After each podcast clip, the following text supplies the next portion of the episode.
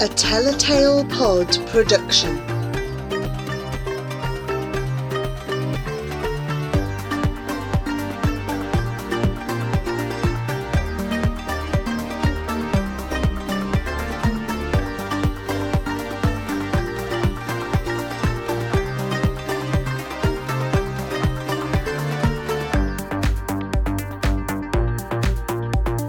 Asha and the Spirit Bird by Jasbinder Bilan. Chapter 21 The snow beneath the tiger's paws is speckled red. Jivan!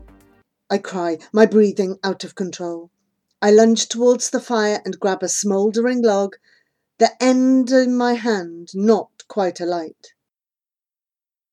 Asha, move away. Nahul is behind me. From the corner of my eye, I catch the glint of his rifle. No! I cry out. What have you hit Jivan? The tiger is standing right by the shelter where he's sleeping, hopefully alive, but defenceless. I inch forward, the glow from the fire lighting up the tiger. Its heavy shoulders taut with each slow step it takes towards the entrance of the shelter. It bows its head slightly and meets my gaze with its green eyes. The burning log trembles in my hand, and I remember the tigers in my vision at Chitragupta's house, the way they danced in the flames, circling me. What are you doing? shouts Nahor from behind me. Move away from it! I'm going to fire! But I don't move. I stay facing the tiger as if I'm in a trance, our eyes locked. The deafening shot echoes through the air above our heads, leaving the acrid smell of burnt powder, smoky and sharp. The shot lodges in a trunk at the other side of the clearing. Nahul aimed high on purpose, a warning shot. The tiger throws back its head, opening its jaws, and gives a huge growl before disappearing into the forest. I rush into the shelter on my hands and knees, panic coursing through me, afraid of what I'm about to find. Jivan? But there's no reply, only the moaning of the wind and the creaking trees.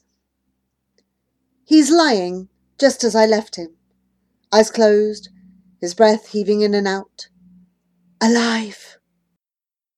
I wrap my arms around him, lay my head on his chest, and blink my tears away. Thank you, I say, although I'm not sure who I'm speaking to. I'm here, I whisper. Asha? Asha, you okay? Nahul is outside, breathing heavily. Look what I found on the other side. I leave Jivan for a moment and follow Nahul around the back of the shelter. Spread out on the ground lies the blood smeared body of a wolf. I clench my stomach and turn away. It must have been the tiger, says Nahul. Is your friend okay? I'm in a daze, still trying to work out what has happened. Ye- yes, he, he, he hasn't been harmed. That's a miracle. Nahul's voice is full of awe. The tiger protected your friend, Asha. We have to get him to safety. Will you help? Of course. I return to Jivan. Wake up, I say softly. Wake up, please. His breathing is shallow and raspy, and when I shake him, he stays still, his eyelids fluttering.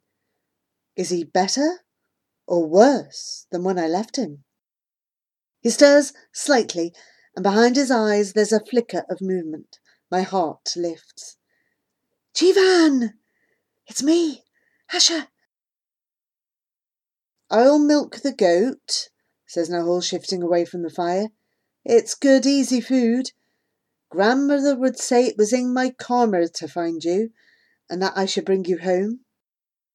I lay more wood on the embers, blowing to get the fire started again, before going back inside to Jivan.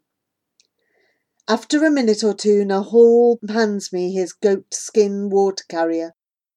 Here's the milk. Make sure you drink some as well. I'll get the horse ready. Thank you, Nahal. Sliding my arm round Jivan's back, I prop him up and carefully tip the warm, fresh milk into his mouth. He opens his eyes and splutters. Asha? he says faintly. Yes, it's me. Sip some more.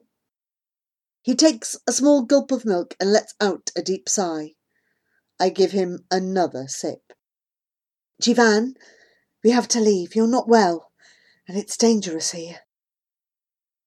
Nahal comes back to the entrance.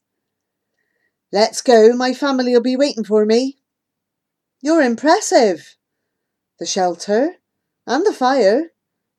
You've probably saved your friend's life and faced up to a tiger. I feel myself swell with pride and take a long drink of milk before packing everything into Papa's scarf and tying a strong knot. Jivan sways as I lead him out of the shelter, and together Nahal and I struggle to get him onto the horse. Once we're ready, we ride away through the forest, towards Nahal's home. When we finally see the outline of the farmhouse lit with pale lanterns, I pull my arms tighter around Jivan, wondering what Nahal's family will say when he brings two complete strangers into their home. I feel more tired than ever, dark spots crowding the sides of my vision, my fingertips tingling. Nahal slows the horse. I'm back, he shouts, and I found a boy and a girl in the forest. We come to a standstill, and he jumps down. Nahul helps us off the horse, and I hold on to Jivan to stop him toppling over, even though I'm feeling shaky myself. A group of people rush out of the house and stand in a confused semicircle surrounding us. I feel my stomach flip a somersault. Thank the stars you're back, says a tall woman who must be Nahal's ma. We've been waiting and waiting, so worried. Who are they? An older man asks gruffly. I'm Asha, I'm from Murmanali in the foothills, I say with pride. This is my friend Jivan. We're on a journey to find my papa in Zandapur, and we're going to stop at Kasare on our way to make a pilgrimage. I want to explain everything at once, but it's not making any sense, and my insides are tightening up. Bring them in quickly, says Nahal's ma, putting her arms around us. She looks like she's going to collapse. I feel myself swaying, and then everything goes black.